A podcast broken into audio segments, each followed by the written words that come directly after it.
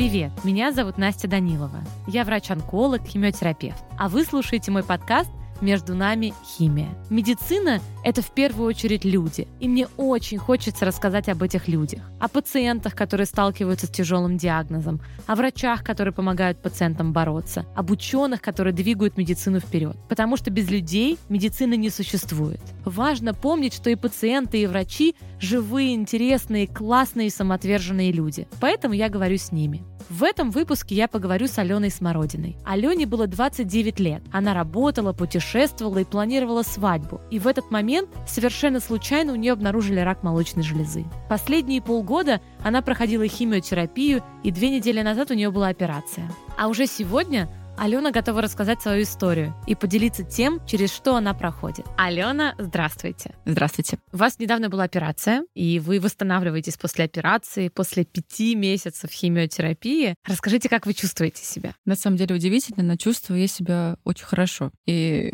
не для красного словца, но лучше, чем было до. Хотя до я была с волосами, с ногтями, с бровями, что немаловажно, очень сильно меняет образ наличия бровей, с более полноценной жизнью в плане яркости, то есть с большим количеством возможностей куда-то уехать, приехать, но именно чувствую, с точки зрения целостности, я себя гораздо лучше именно сейчас. А расскажите вообще про себя. Мы с вами встретились ввиду таких обстоятельств, которые, в общем, грустные, и не хотелось бы, чтобы чтобы кто-то с ними сталкивался. Расскажите про вашу жизнь до диагноза, до болезни, чем вы занимаетесь, что вы делаете. Про вас расскажите немножко. С удовольствием. Как и говорила, меня зовут Алена. Вообще я продукт. На данный момент я руководитель проекта в подведомственной организации Минцифра России. Я занимаюсь тем, что руковожу проектом, который делает коммуникационные сервисы для всех ведомств нашей страны. Это такая IT, но которая должна в конечном итоге сделать взаимодействие государства быстрее, чтобы до нас госуслуги доходили быстрее, чтобы МЧС работали с оповещениями быстрее. Ну, то есть глобально такая вот цель. Раньше работала именно продуктом, сейчас уже руководитель mm-hmm. проекта. Очень много работаю, в принципе. То есть я всегда тот человек, который всегда выходит с ноутбуком в работе, в переговорах, на встречах, на фестивалях, конференциях, то есть такой жадной активностью что-то познать. И с точки зрения хобби у меня всегда было рисование и йога. И еще немного я училась э, сама играть на синтезаторе для того, чтобы как-то расслаблять мозг. У меня не получилось очень много путешествовать, но серьезно. То есть я пожила в Израиле, и там училась и работала, и немного путешествовала по Европе, в частности Барселона, Шри-Ланка, где я училась серфингу. Всегда думала о том, что когда-то потом у меня больше будет спокойного времени, я смогу в том числе наладить свой вопрос с языками, я, может быть, все-таки сделаю свою выставку, но это время никогда не наступит наступала, потому что всегда работа, она была гораздо выше и важнее для меня. И на самом деле рак пришел в тот момент довольно интересной последовательности. Это был год, когда в июне мне делают предложение. 2023 год. Да, в 23 mm-hmm. год, июнь, молодой человек делает мне предложение, я говорю, да. Мы такие, как потрясающе, как хорошо, а давай мы наконец-таки возьмем твой отпуск. Это был мой первый отпуск, который я хотела взять официально. Мы его запланировали, взяли. В июле мы решаем, что надо заводить детей, потому что, ну так все уже вот так. А 30 сколько вам лет? 30 подходит, 29, исполнилось 7 августа. Но так распорядилась судьба, что 7 августа я уже встречала в онкологии. Узнала я об этом абсолютно случайно. В ноябре 22 года нашла небольшое уплотнение, сходила к врачам. Мне сказали о том, что это киста, расслабляемся. Я такая, расслабляемся, хорошо, без проблем. Но когда уже стал вопрос детей, мы решили просто пройти общий чекап, и оказывается, что в том месте, где проходила УЗИ, я еще сдавала кровь на борца. Но анализы мне не подсветились, то есть я не знала до конца, не могла узнать с телефона сама, то есть пока не взяла выписку, что у меня нашли ВРЦА-2. И, к сожалению, уже когда я пришла просто провериться и поехать спокойно в отпуск,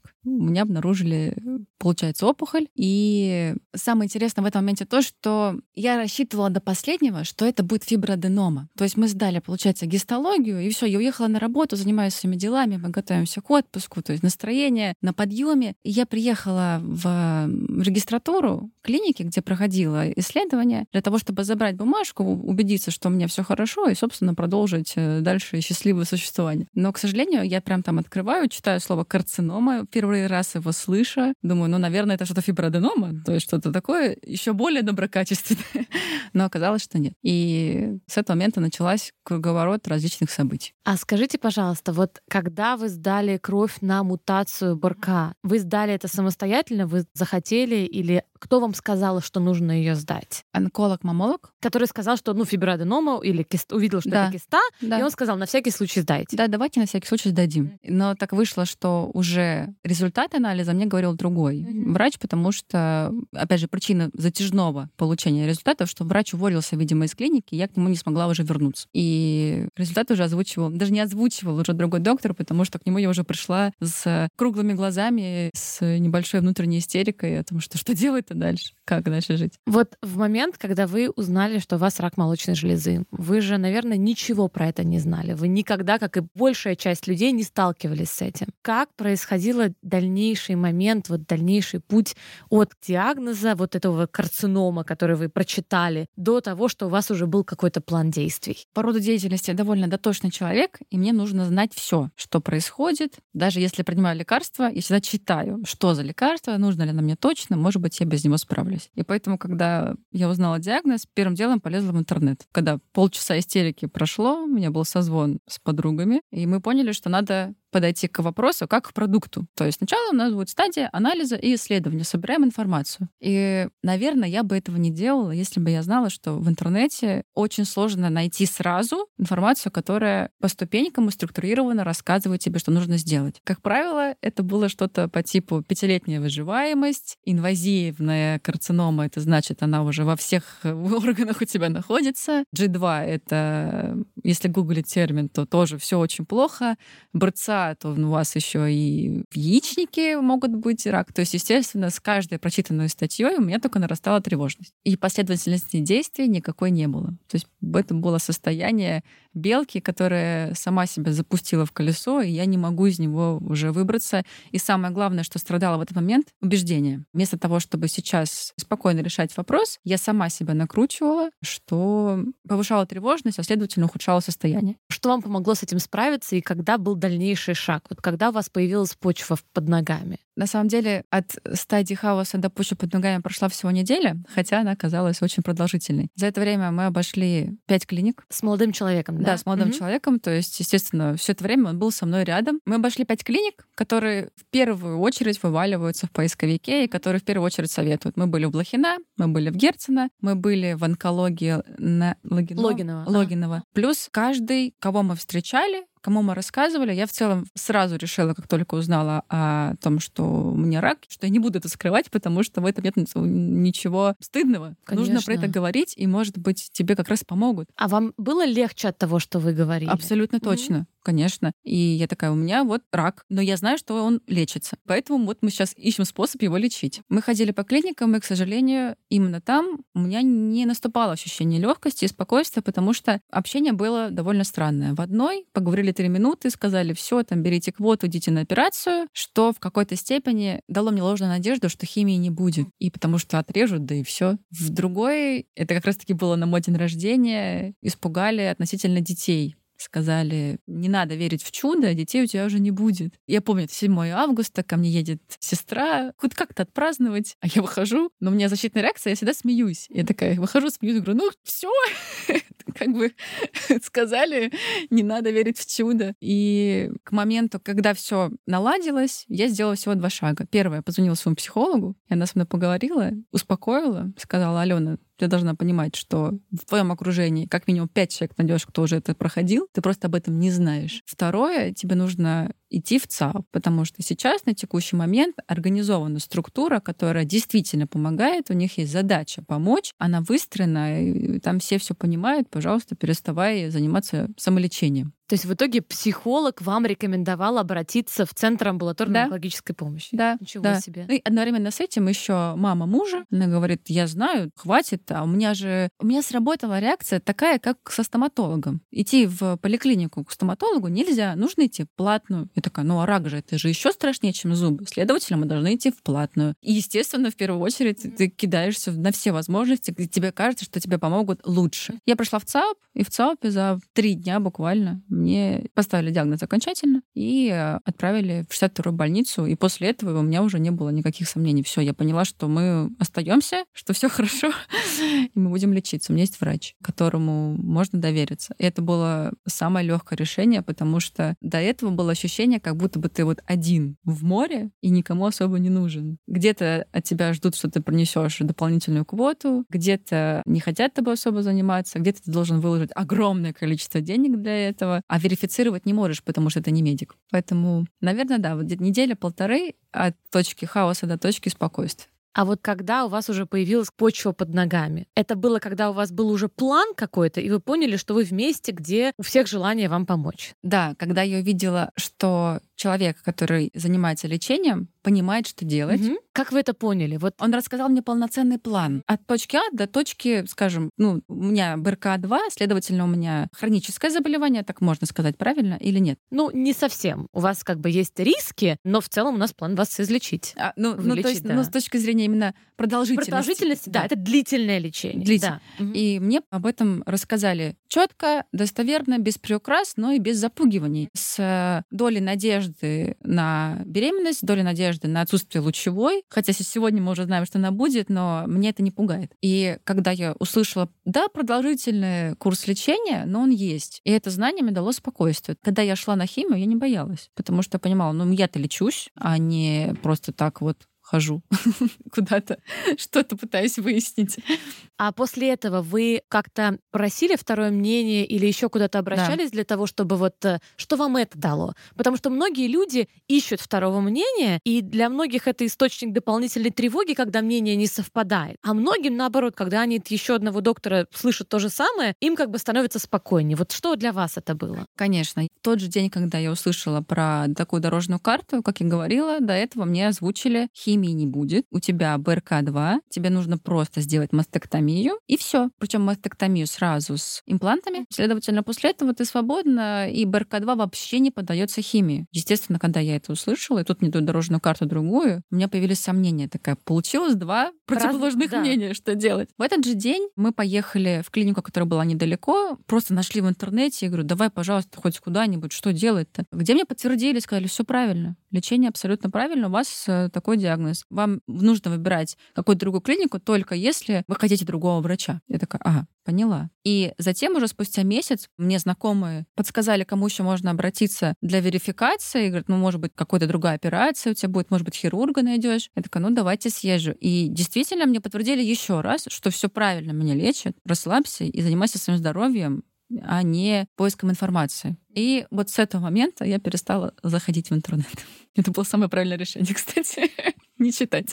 То есть вот сейчас вы уже не читаете, не ищете? Я теперь знаю, что искать. Пример. Вчера ко мне прошла морфология. Я прекрасно понимаю, что если сейчас начну читать детально, то я расстроюсь, потому что наверняка там будут формулировки, которые меня испугают. Плюс я не могу смотреть в контексте, у меня нет ни опыта, ни знаний. Но я могу погуглить сам результат, понять, что он значит. Я посмотрела, что такое РБЦ. RCB, да. А, RCB. RCB. И поняла, что да, это не самый самый плохой вариант, и да он вполне хороший, и все. То есть я поняла, что есть чем работать, и вот все это на самом деле супер такой важный инсайт, что у человека, который в это не погружен, даже если у него есть все возможности гуглить, смотреть, там он эрудированный, знает, что искать в обычной жизни, он может вы, вырвать какую-то информацию из контекста. Плюс ко всему в интернете столько помойки и столько всего разного, что ты не знаешь, чему верить. И поэтому это абсолютно так контринтуитивно, что мы очень хотим, чтобы наши пациенты были максимально информированы, чтобы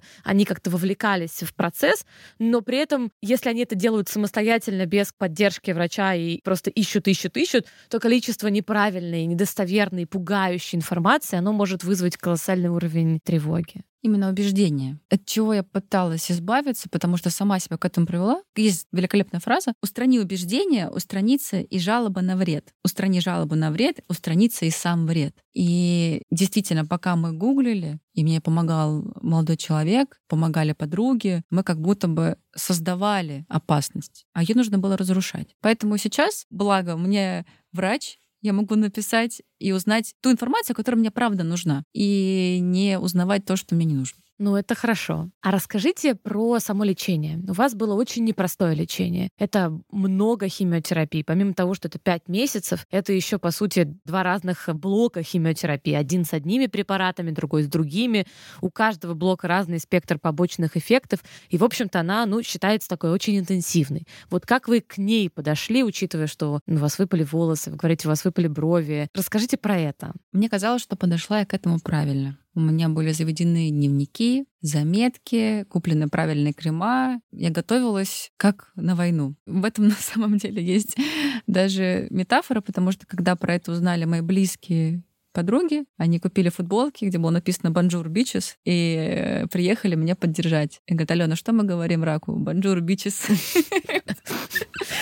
И я подошла к этому так, как, наверное, я готовилась раньше к спорту или к проекту. То есть все вот на готове, мы пошли. Но это было, наверное, не совсем правильно. Потому что где-то на третью химию у меня уже было никаких сил бороться, ставить плюсики, что я позанималась йогой, записывать, что я сегодня съела. Мне просто хотелось не думать об этом. На протяжении всей химии я работала. Прям каждый день, вот э, full time? Да, да. Мне даже, особенно в первую химию, то есть пока не началась красная, когда была первая химия, я даже созвоны проводила. Когда мы садились в наш круг почета, у меня были даже созвоны иногда на работе. Круг почета это в смысле на капельнице? Да, на капельнице. Но мы садились, друг на друга смотрели, и все друг друга мысленно глазами поддерживали. Потом ты начинаешь там заводить друзей, уже приходишь и говоришь, как дела. В следующий раз ты уже приходишь, уточняешь, ну так, а как собака, вот вы рассказывали. И радуешься искренне, когда человек не приходит. Ты знаешь, что все у него последнее. Меня провожали с последней химией. Там были люди, которые меня знают, с которыми мы начинали, медсестры, которые ставили. Я уходила оттуда, говорю, не хочу вас всех больше видеть.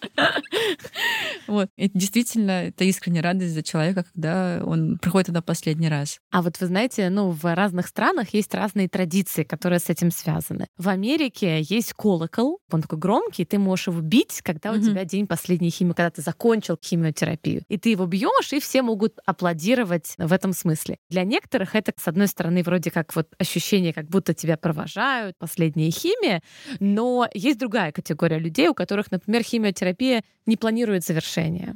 И вот они иногда отмечают, что для них это такой момент тревоги, потому что как бы они понимают, что они вряд ли смогут в ближайшее время позвонить. Но, тем не менее, многим это как бы такая вот милая традиция. Скажите, вот когда вокруг вас было много людей, вы слушали их истории, вы как бы погружались в них, это вам не давало такую дополнительную тревогу? Или наоборот, вы ощущали поддержку? Смотря какая история. Конечно, у меня началась химия за здравие, закончилась грустнее. И, наверное, по физическим показателям, потому что действительно я приходила на последнюю химию, уже у меня отпадали ногти, у меня не было ресниц и бровей. И это на самом деле довольно смешно, потому что это выглядело как чистое полотно, знаете, довольно другое выражение лица. Волос, болели ноги, живот, ну то есть действительно большое количество поверженных частей тела, но вспоминая весь путь, могу сказать так. Я думала, что я буду более собранная, что я смогу работать в полную силу. Нет, я не смогла работать силу. Да, я работала, и это не сильно повредило проекту, но у меня не было такой эмпатии и вовлеченности. Я думала, что я буду видеться с друзьями, поддерживать э, общение. Нет, я не хотела ни с кем видеться. И даже не ругала себя за это. Все, что мне хотелось делать в свободное время, это спать и рисовать, потому что организм, видимо, делал такую колоссальную работу, что ему нужна была поддержка, и не хотелось как-то еще социализироваться. А что вас поддерживало больше всего? Молодой человек. А в чем? Как бы это была поддержка действиями или поддержка эмоциональная, там вместе, не знаю, кино посмотреть или приготовить что-то? Или вот как, вот что для вас поддержка? Действиями и словами. Действиями, например, я всю химию, после каждой химии безумно хочется есть. Это дексаметазон, да, он да? работает, да. Ну, он используется и как противорвотный, и как противоаллергическое средство. И один из его, не то что побочных эффектов, это повышение аппетита. И вот мы сделали небольшую традицию. Он меня каждый раз забирал после химии, мы ехали очень вкусно кушать. Всегда это было мясо, и я прям не могла насытиться. Это было настолько животное ощущение, что ты вот у тебя есть только ты и тарелка, и ты больше ничего, в принципе, тебе не надо. Как маленький ребенок немножко в этом плане, ты отбра- тебя отбрасывает назад к первичным таким потребностям. А когда проходит действие, особенно после красной химии, потому что ощущение ацетона во рту остается, очень сильно хотелось редиски. Ничего себе. И однажды мне принес целый букет. Знаете, есть букеты с клубникой. Да, да. Вот это был букет с редиской. Очень классно. И девушка, которая делала букет из редиски, она была в таком восторге от всего происходящего. Говорит, я очень хочу, чтобы редиска была целебной. В какой-то степени так и было, потому что я ее ела, и мне становилось лучше. Она от тошноты помогала или просто как бы... Она, да, от тошноты и от ацетона. То есть, не знаю, каким-то образом ацетон вместе с ней убирался. Но на самом деле лучше всего от ацетона помогали чипсы. Но я себя ограничивала в них, потому что одновременно с химией повышается водянистость в теле. Есть Отечность, да. От- Отечность. Ты- Да. То есть, э, когда у тебя такая еще нет, тебя нет волос, нет бровей и всего остального, у тебя такое круглое получается лицо, и ты такой как смешарик или как смайл, знаете, в Телеграме отправляется, вот самый стандартный смайлик, Да. и ты начинаешь на него быть похожим. И пытаешься как-то координировать, что ты ешь, плохо получается, поэтому когда ты находишь хоть какой-то продукт, который Конечно. становится легче. При этом действительно отеки очень быстро уходят. Сегодня, получается, прошло пять недель после окончания химии. И сколько Шесть. после операции? И.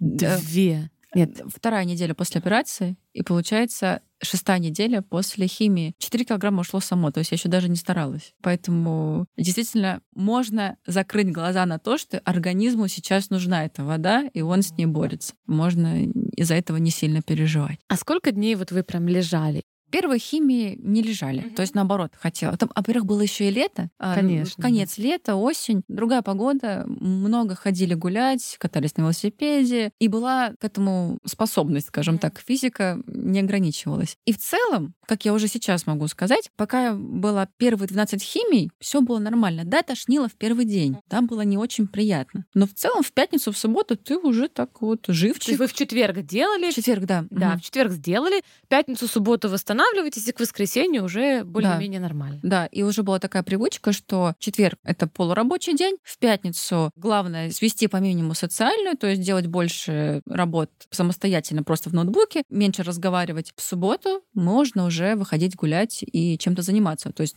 появилась такая новая традиция. В связи с этим мы решили, что Класс. А дальше же химия раз в две недели. Это значит, что будет еще больше времени. Это же просто получается у тебя целая неделя свободная. Можно будет ездить отдыхать. И сестра говорит, поехали в Сочи. Я такая, поехали. Снова мы начинаем смотреть билеты в Сочи. В общем, для меня отпуск в Сочи противопоказан. Когда я начинаю его смотреть, заканчивается какими-то новыми открытиями. Либо, ну вот рак же поставили тоже перед отпуском. И красная химия после первой я уже встала только через пять дней. Она гораздо сильнее била по организму. То есть ты можешь передвигаться, можешь работать, разговаривать, но ты все это делаешь как будто бы через пелену злости и агрессии. Я даже звонила психологу, говорю, я злая. Я чувствую, что я злая. Мне, в принципе, не радует ничего. И все, что мне хочется делать, это либо ругаться, обижаться, капризничать. И мне, в принципе, ничего не нравится. Ко мне приходит молодой человек, говорит, хочешь пойдем в кино? Я такая, не хочу. Может быть, ты хочешь что-то вкусно скушать? Я такая, не хочу.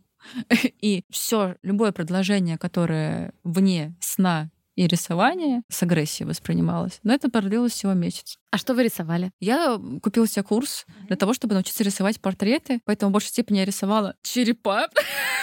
Это так совпало. Потому что для того, чтобы рисовать портреты, нужно было понять, как строится Ага. лицо человека. И у меня курс начинался с того, что сначала мы рисовали просто шары, чтобы понять светотень, полутень, а потом черепа. Это было настолько, мне кажется, Символично, ну да, как-то, да, да. да, прозаично. Это Да. то, что смотрелось, когда молодой человек приходил, а я сижу и рисую череп. Я говорю, правда, я ничего по этому поводу не думаю, мне нужно понять, как работает строение. Поэтому, что хотела сказать относительно вот самой химии, действительно пугает изменения, которые в тебе происходят. И пугает эмоциональная окраска этого всего. Тебе кажется, что ты уже никогда не вернешься в то состояние, с которым начинал. Что вот на самом деле ты злой человек, ты агрессивный, или что твое тело, оно изменилось навсегда, и оно уже никогда не восстановится. Но оказалось, что тело умнее, оно быстро восстанавливается, а самое главное, что эмоциональное состояние проходит тогда, когда, наверное, выводятся последние капельки красной химии.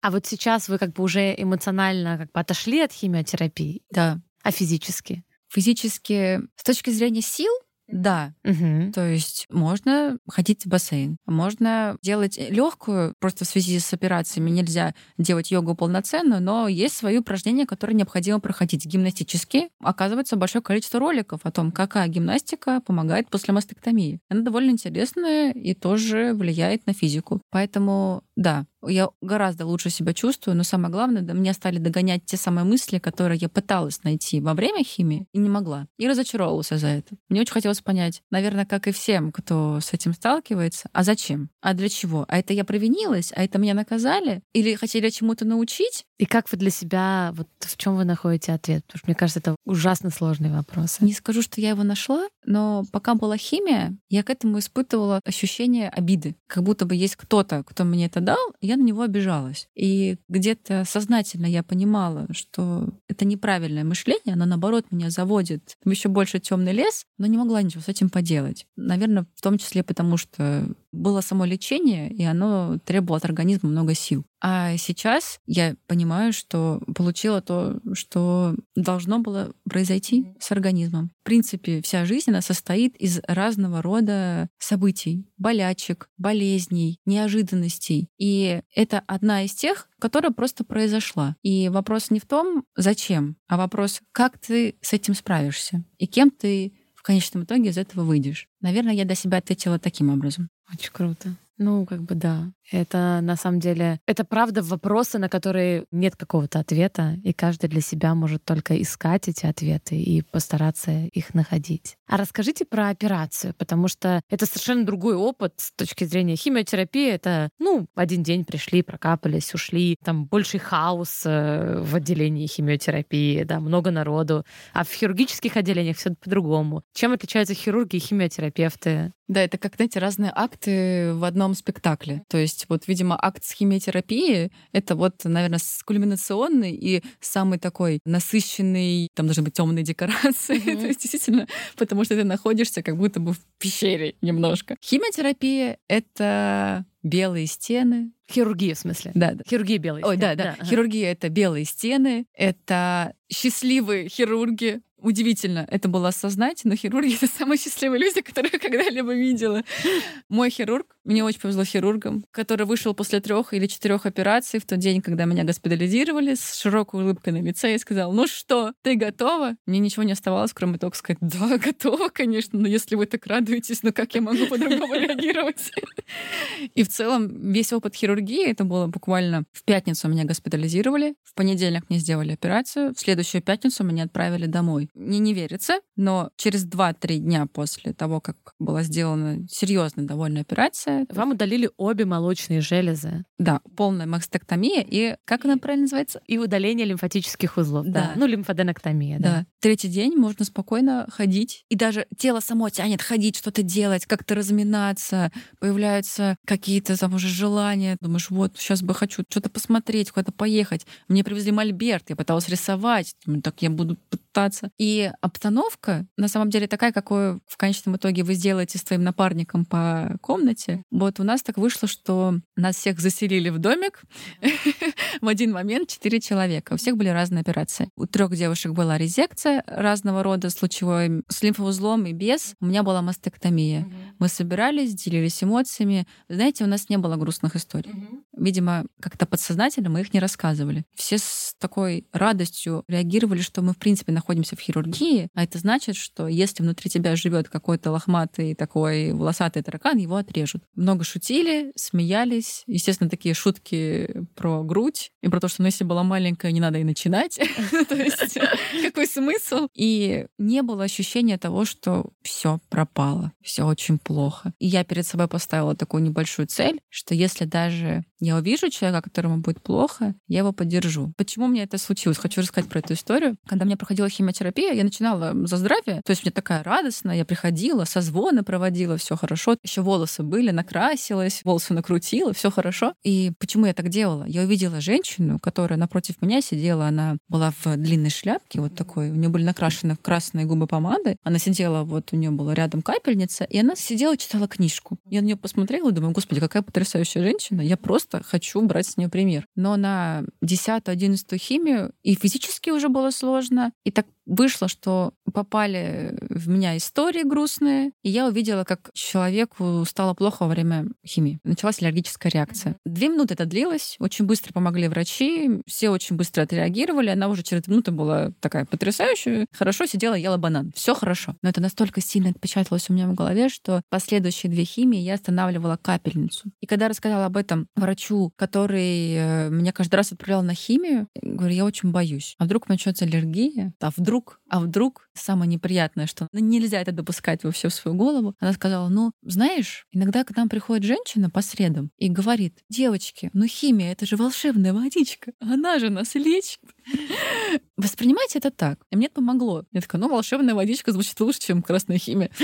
И на операцию я уже шла с другим эмоциональным, с другой эмоциональной составляющей. И думаю, если я вижу человека, я хочу, чтобы он не грустил. И буду всем говорить о том, что девочки, если нас сюда пустили, значит, все не безнадежно. Если бы было все плохо, хирургию бы нас не допустили. Поэтому это абсолютно два разных акта. Самое удивительное в этом всем, что все очень были добрые и заботливые. Удивительно почему? Потому что у меня всю жизнь ассоциация была с больницей, что это место, где тебе делают больно, и место, где ругаются, хамят, иногда говорят, например, что-то подобное. А что вы хотели? Вам 70 лет, а что да. вы хотели? Я ни разу этого не услышала, и всегда меня только поддерживали, помогали. И в ту ночь, когда сделали мастектомию, это самая сложная ночь, ко мне приходили несколько раз, уточняли, что со мной, как, поддерживали, говорили, крепись. И правда, на утро я уже как будто бы была гораздо лучше, чем буквально 8 часов назад. А как вы перенесли тот факт, что вам удалили обе молочные железы? Понятное дело, что в будущем вы планируете реконструкцию, ну или вот думаете об этом, или нет? Да вот даже не знаю. Да?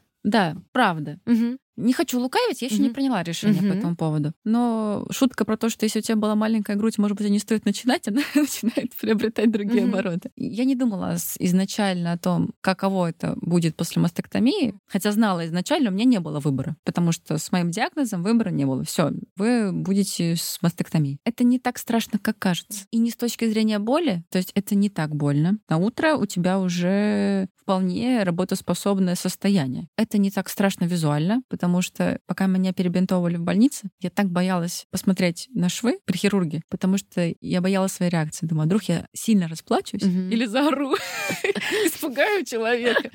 Я думаю, посмотрю дома, когда мне будет комфортно. И действительно, когда меня уже отпустили домой из стационара, я разматывалась долго. Это было как будто как капуста. Вот так вот долго разматывала эту пеленку вокруг себя. Приоткрываю глаза, так я думаю, так, так, так. Открываю, понимаю, что вообще это даже нормально выглядит. Это визуально выглядит не страшно. И Самое главное, что большое количество белья и всего остального, которое будет создавать иллюзию, никаким образом тебя не выделять. Что важно с социальной точки зрения, не вызывать дополнительные вопросы, где тебе это не нужно. При этом, наверное, конечно, с точки зрения удобства, хочется сделать в дальнейшем реконструкцию. Но учитывая то, что реконструкция — это как машина. Если ты ее делаешь, дальше у тебя будет ТО. Ты должен на это ТО подписаться. Если ты согласен, тогда да. Если ты такой да мне так нравится, что я ничего больше не делаю с своим организмом, то можно и отказаться. Конечно, можно. Это же вопрос исключительно вашего комфорта и того, как вам хочется, как вам нравится, как вам... Это классно, что вы рассматриваете все варианты. Здорово. С точки зрения женственности я тоже этого боялась, что у меня изменится отношение к своему телу, скажем, с сексуальной точки зрения,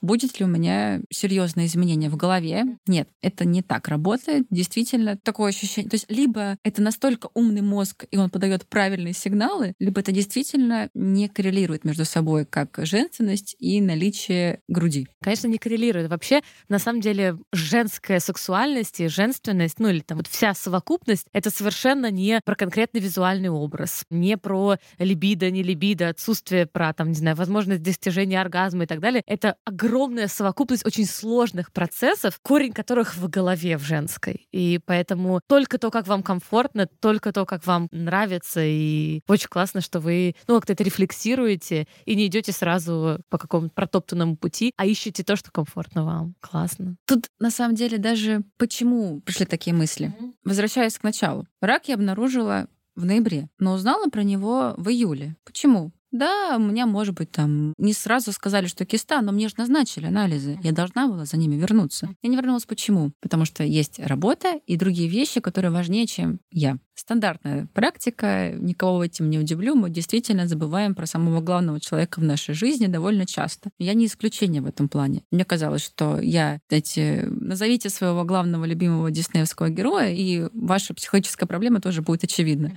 Мой Мулан. То есть мне всегда казалось, что я сейчас шпагу в руки и на передовую там решу вопрос, там решу, а тело справится. А ему тоже нужна была забота. Хотя бы просто пойти забрать анализы и выяснить гораздо раньше. И поэтому, когда я думаю теперь о последствиях мастектомии и реконструкции, думаю через призму тела. Как ему сделать лучше? Потому что оно и так уже достаточно сильно пострадало после всего лечения. И действительно, вот благодаря именно вот этим мыслям, этим убеждениям, качество жизни, как бы это сейчас странно не звучало, но оно правда стало гораздо лучше. Спокойнее, рациональнее и даже насыщеннее с точки зрения решений, которые принимаются. Вот знаете, раньше, когда я сильно уставала, я такая, ну ладно, не буду там, например, мазаться кремом, ничего страшного. А сейчас я иду не потому, что надо, а потому что мне так нравится, как после этого чувствует себя лицо. И вот это вот ощущение, что нравится тебе, как ни странно, пришло после того, когда тебя вот буквально запихнули в маленький ад. А расскажите, вот как бы вам так получилось из-за химиотерапии, что вы вошли в менопаузу, да, да. в 30 лет. Да. Расскажите, как это на вас повлияло, и ощущаете ли вы как-то это отдельно от химиотерапии. И мы знаем, что в ходе вашего лечения планируется выключение функций яичников на фоне гормонотерапии. Вот расскажите про это. Это самая сложная часть была изначально, пока мы еще не знали про последствия химии, потому что это как раз-таки случилось в тот момент, когда я как раз-таки запланировала беременность, что во многом и послужило мыслям такой обиды на судьбу, потому что, ну, блин, я столько не хотела этим вопросом заниматься. И вот именно тогда, в тот год, когда я принимаю решение выходить замуж, когда я отказываюсь от другой работы, которая означала бы, что сейчас еще больше времени буду отдавать проектам, и мы планируем беременность, происходит ситуация, при которой этого делать абсолютно точно нельзя, и неизвестно, можно ли будет или нет. Поэтому изначально у меня были мысли, что как бракованности. Это плохие мысли. Это как будто бы не совсем женщина. И вот вам надо даже расставаться сейчас. Я много по этому поводу разговаривала с близкими людьми. У меня, по сути, это так вышло, что я это обсуждала с сестрой и с мамой мужа как раз. И она говорит, какая дурость. Ты не знаешь, э, что могло произойти дальше и как это могло случиться. И это был не один разговор, их там набралось штук 20 до момента, когда я поняла, что, может быть, это наоборот так надо, и тело восстановится. И как-то можно будет попробовать перешагнуть этот момент. И если действительно оно будет способно, то уже рожать. Если нет, есть куча различных вариантов, как этот вопрос решить. Я их о них еще не думала, но уже есть ощущение спокойствия. Но это, правда, сложно. И знаете, что самое сложное? Потому что здесь, как, наверное, с диетой. Тебе сказали, нельзя торт, и ты его резко захотел. Может быть, если бы я не знала про такие риски, я бы о них не думала как об ограничениях и могла бы даже не воспользоваться этим никогда. А из-за того, что мне повесили такой красный флаг, такое эгоистическое человеческое начало во мне, в смысле мне ничего-то нельзя? Я это хочу вообще-то. Сейчас я уже расслабилась и поняла, что все, что я могу сделать, я сделаю, но если так не случится, этот вопрос надо принять. Вы говорите муж, вы уже поженились? Мы решили перенести на момент когда пройдем уже лучевую. У меня, есть, у меня будет третий акт. Так. Мы об этом узнали буквально вот э, вчера-сегодня, что третьему акту быть это лучевая. Мы еще не знаем, какой он будет, но я подслушивала девчонки, которые, с которыми мы делали химию, рассказывают, что лучевая — это спа. Поэтому я планирую месяц спа и летом э, уже свадьбу. Класс вместе с химией мы делали ремонт еще. Ага. Так вышло в квартире. И ремонт, в принципе, довольно грустное мероприятие. Это был самый грустный, наверное, ремонт. Но мы смогли его сделать медленно. Но вы довольны ремонтом? Да, очень, очень сильно. И даже не верится, что мы его сделали именно в тот момент, когда все казалось таким безоблачным и депрессивным. Знаете, как Петербург Достоевского. Вот все было в таких же красках. Вам провели операцию и удалили опухоль вместе с молочными железами. И вы, у вас было ощущение, что вот все, гадость как бы из меня вышла, потому что же в английском есть прям такой термин. Пациенту говорят, что вы cancer-free, все, у вас нет рака, как бы его убрали. Вот у вас было такое облегчение, что вот все, как бы вот эту вот гадость ее вытащили из организма? Точно, да. Причем эту метафору мне подселила в моменты, когда я пыталась найти человека, которому делали подобную операцию, и он хорошо выглядит и жив-здоров. Оказалось, что моей подруги маме делали подобную операцию 20 лет назад. И она прекрасно выглядит, удивительная женщина, очень умная, талантливая, мудрая. И она говорит, представь, что это таракан. Просто вот ужас, паук мохнатый такой, огромный. И вот он мало того, что еще свою ножку протянул в сторону лимфоузла, его у тебя вырежут. Радуйся этому. И действительно, когда сделали операцию, мне стало легче, потому что я ощущаю, что его нету. Но я задумалась на тему, а когда я могу сказать вот эту вот фразу «я победила рак»? Когда ее можно будет говорить? Я думала об этом на днях. Это сложный вопрос, потому что есть несколько этапов выздоровления. Вот первый этап выздоровления вы прошли, у вас была химиотерапия, химиотерапии и удалили опухоль. И мы знаем, что дальнейший этап, и лучевая терапия, гормонотерапия, они все направлены на то, чтобы снизить риск рецидива. И мы вообще планируем вас вылечить, мы хотим вас вылечить, и все наши действия направлены на это. И мы знаем, что вот есть опухоли, где все основные рецидивы происходят в первый год, два, три после операции. И тогда условно ты перешагиваешь через какой-то рубеж, и дальше ты можешь с большей долей вероятности выдохнуть. С гормонопозитивным агрессивным раком немножко другая история. Там как бы риски рецидива в первые годы, они есть, но они как бы чуть меньше, чем у других опухолей, но при этом они чуть дольше сохраняются. И условно мы можем говорить как бы о большей доле вероятности, что в целом большая часть пациентов вот с той стадии, с тем видом опухоли вылечиваются. Но конкретную отсечку, когда мы можем прям вот сказать, вот тут 100% или там 99%, ну вот есть первый рубеж 5 лет. Через 5 лет лет мы знаем, что большая часть рецидивов как бы к пяти годам, в общем, прошли этот рубеж, Хорошо. Угу. Есть маленькая доля, которая еще может произойти от 5 до 10. 10 лет, вот скорее так. Мы как бы каждый раз, проходя этот рубеж, говорим, что да, мы еще часть рисков убрали, но они все равно могут быть. Поняла. Но я бы говорила уже сейчас. Знаете почему? Как раз-таки все эти события, которые происходили, если свести их к единому знаменателю, это было про синдром отложенной жизни. Всегда кажется, что есть завтра. Хотя глобально никто завтра не обещал. Неважно, это будет рак, это будет какое-то другое заболевание, это может быть э, грипп э, или что-то более страшное. Вот этот вот момент я начну жить после чего-то, именно он ушел. Поэтому мне, допустим, не пугает то, что у меня будет пятилетнее наблюдение. То есть я, скорее всего, буду продолжать ездить в стационар, мне должны будут проверять что-то. Я не буду читать что, я просто буду слышать, что мне скажут. И такая, класс или не класс. Но вот это желание жить сейчас, оно осталось. Нет, не так, оно не осталось, оно проявилось наоборот, оно стало очень сильно заметным и из-за этого качественным. А это, мне кажется, очень важная история, что ни в коем случае не надо откладывать свою жизнь на какой-то промежуток. Вот через три года все окей, тогда, и тогда начну жить. Нет, это точно совершенно не так. И я как раз не к этому говорила. Mm-hmm. Я говорю, что, конечно, жить нужно всегда, сейчас, даже во время химиотерапии, даже во время операции лучевой терапии, потому что вот жизнь, она сейчас только. В будущем это уже что-то другое. Интересно, что я в этом нашла, конечно, какой-то сакральный смысл, но, возможно, это не так. Но мне это помогает, что вот произошло это это событие, да, в не очень приятный момент, да, в не очень приятный возраст, с неприятными последствиями и продолжительностью. Но я-то сегодня вот сижу, у меня не изменилась моя жизнь с точки зрения ее наполнения. То есть я также работаю, у меня также есть семья, я также занимаюсь какими-то другими делами. Только появилось вот это вот ощущение того, что надо больше себя слушать и больше о себе заботиться. Mm-hmm. Это очень классно. И по поводу единого знаменателя. А второй знаменатель того, что очень сложно отыскать хороший пример выздоровления, не натыкаясь на, на грустные новости. А вы как бы обращались к другим пациентам вот в поисках этих примеров? Или вы сейчас уже стараетесь этого не делать? У меня было несколько стадий по этому вопросу. Изначально было полное отражение нежелания пока ничего знать, потому что было сложно настраиваться. Вот ты настроился, как радио, не верти вентиль в разные стороны. Все, вот, вот ты на этой волне. Когда набираешься силы, то, естественно, ты готов общаться, узнавать, помогать и отдавать, в том числе каких-то свою пользу, которую можешь принести человеку. Что приносит? счастье.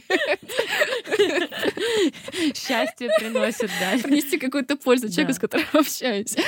Потом начался поиск примера, потому что была очень нужна мотивация. Мотивация, что после того, как случится операция, у тебя не остановится жизнь. Потому что как раз-таки это все пришлось на химию. Это сейчас уже так вот размышляешь и такой легкий весь, вроде бы восполненный, замотивированный, все у тебя хорошо. Но во время химии это было абсолютно не так. И найти одного человека, который тебе скажет, да я это все прошел, и у меня все вообще хорошо, посмотри, какие шелковистые волосы, у меня какие брови, это было сложно. Потому что на химии вы все как раз-таки проходите эту стадию. В этом плане вы друг другу не поможете, но поможете анекдотами. Поэтому искала. Очень сильно помогло общение с женщиной, которая эту историю проходила. И второе — фонд, который предлагает равного наставника. Я нашла уже под конец, буквально перед последней химией. Мы поговорили, и мне стало легче. Я поняла, что человек живет, у него все хорошо, и научился, приспособил свою жизнь к некоторым обстоятельствам и прекрасно себя ощущает. Классно. На самом деле история вот с равными консультантами — это такая новая для России история, но она mm-hmm. уже,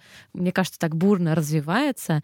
И мне кажется, что очень важно знать, что да, есть равные консультанты. Это люди, которые прошли через этот путь, у каждого диагноза свои виды равных консультантов, они проходят специальное обучение, чтобы уметь рассказать про свой опыт, не напугав, с элементами какой-то психологической поддержки. Mm-hmm. Мне кажется, что классно, что люди, которые прошли через это, готовы рассказывать, делиться, поддерживать других людей. Это было очень эмпатичное общение, как книжный клуб. То есть как будто мы обсуждали какую-то интересную книгу и делились мнениями по этому поводу. Без навязывания, без э, грустных новостей. Я считаю, это очень неправильным, когда как раз-таки неподготовленный человек mm-hmm. пытается сказать свое мнение по этому поводу. И самое популярное, когда тебе говорят, ну да ладно, если рано нашли, то все будет хорошо. А ты в голове ты уже знаешь, что там написано двойка, вторая стадия. И на тот момент ты знаешь то, что вторая — это не начальная. И как она лечится, ты еще тоже не знаешь. А тебе говорят, ну ладно, если первая, то все хорошо. И ты такой, ребята, есть новости. Поэтому здесь очень важно быть очень эмпатичным mm-hmm. и очень толерантным к тому, что человек другой напротив тебя может mm-hmm. думать иначе. Очень тактичным. Очень, очень тактичным, да. да. Поэтому я даже подумала в какой-то момент, интересно, смогла бы ли я быть равным консультантом, пока не приняла по этому поводу никакого mm-hmm. решения. Но мне точно хочется больше историй для того, чтобы, если так случится, mm-hmm. и молодая девчонка узнает про такой диагноз, что она будет знать, что это не приговор, mm-hmm. это не про не, конец, не про клеймо, не про брак от слова бракованность. Да. Это не значит, что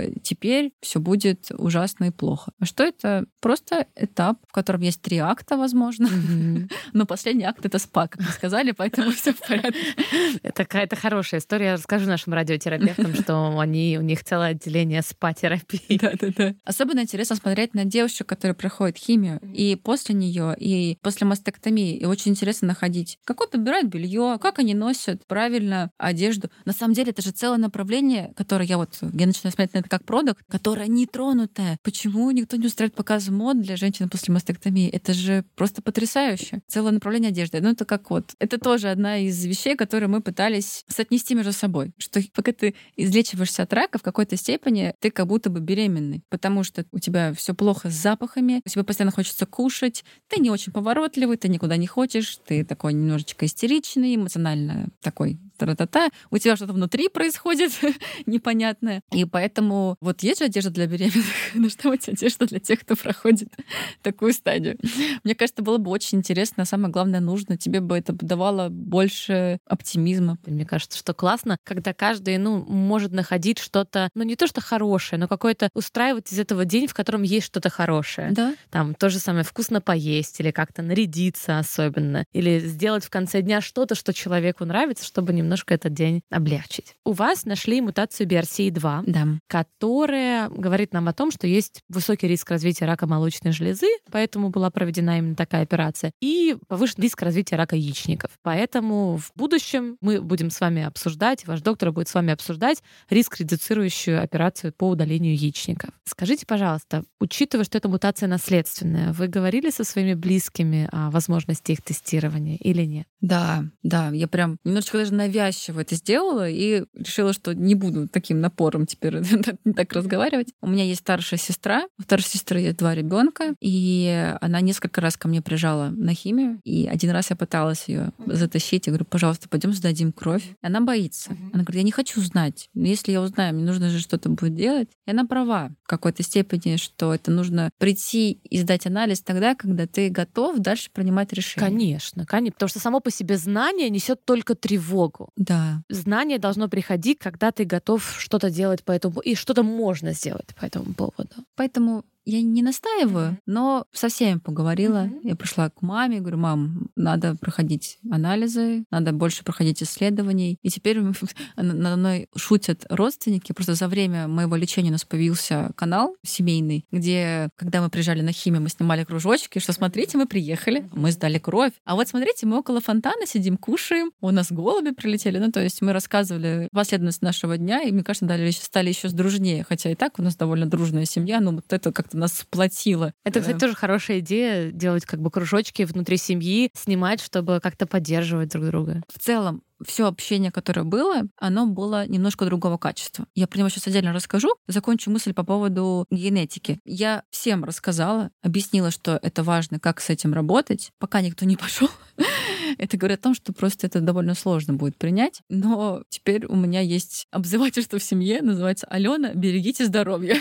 Потому что каждый мой разговор, который я заканчиваю, говорю, так, берегите здоровье, проходите обследование. Папа вот не может на МРТ сходить уже два месяца, я на него капаю. Да, остался у меня такой эффект человека, что, пожалуйста, сделайте все вовремя. Если вовремя, то будет просто все хорошо. Но я думаю, это немножечко спадет сейчас со временем. По поводу качества общения. Действительно, все то, что происходило, звучит, наверное, это либо как сектанство, либо как стокгольмский синдром. Одно из двух. Но это правда не так. Я вполне адекватный человек. Но правда, за время химии как будто что-то менялось внутри, и качество общения изменилось тоже. Я не хотела ни с кем общаться. Напоминаю, мне было агрессивно, плохо, дурно, не хотелось вообще ни с кем видеться. И плюс сборы куда-либо, они бы занимали больше времени. Кто-то раньше расчесался и пошел. Сейчас там нужно брови нарисовать. Плохо. Причем все разные будут. Ногтей. Ну, думаешь, останусь дома. Я практически на каждую химию приезжала не только с молодым человеком, но и с кем-то еще. Ко мне приезжали мои подруги, ко мне приезжала сестра, ко мне приезжала мама. И я их не просила об этом. Я ни разу не позвонила, не сказала, мне вот грустно, плохо. Они просто брали, приезжали, ехали со мной. Со мной ездила мама мужа, молодого человека. Это на самом деле тоже безумное открытие. Представляете, вот вы с человеком еще... Мы совсем мало были знакомы на тот момент. Но она вставала утром, делала чай, вкусняшки, чистила мандарины мандарины, знаете, отдирая даже вот... Э, Беленькие штучки. Да,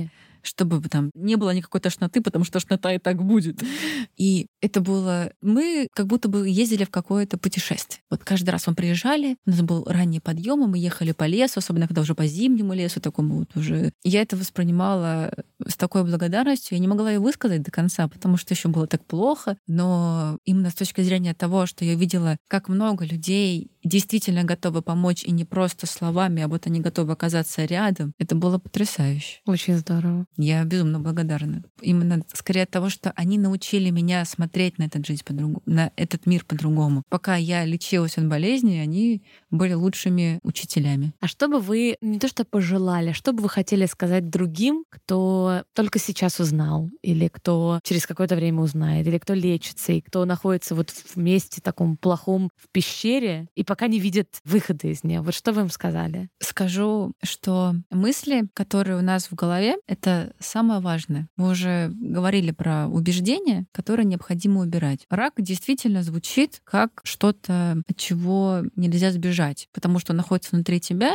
а от себя не убежишь. То есть с работы можно уволиться, от плохого мужа уйти, а, а, а тут ничего не сделаешь. Но он лечится, от него можно избавиться, и все, что мы раньше слышали о нем, это было неправда потому что раньше это казалось, что это гром, который, если он прозвучал, то все, это как черная метка пиратская, и мы все уходим на дно океана. Это не так. И даже если есть ощущение, что вот ты вот уже в самом-самом-самом-самом-самом низу, это означает, что лечение идет как надо, и что следующая стадия как раз-таки это возможность оттолкнуться от этого дна и почувствовать воздух. То есть мне бы очень хотелось, чтобы, наверное, все те, кто проходит химиотерапию и начинает себя ругать за рак, как будто бы они виновники, постарались отыскать в себе любовь себе. И осознание того, что никто никого никогда не наказывает. И том, что когда мы ломаем палец, мы же не говорим себе то, что как это, за что мне досталось. В данном случае это просто очень большая поломка внутри, но она тоже может быть решена, если действовать слаженно и последовательно. Вы слушали подкаст «Между нами химия». Проект, объединяющий врачей и пациентов. В описании выпуска мы оставили ссылку на Телеграм-бот. В него вы можете прислать любой вопрос о раке молочной железы, который вас беспокоит. На самые важные из них я постараюсь ответить в конце сезона. Рассказывайте о подкасте друзьям, ставьте лайки в Яндекс Музыке, оценки в Apple подкастах и пишите комментарии. Услышимся через две недели. И помните, что бы ни случилось, сначала проконсультируйтесь со специалистом.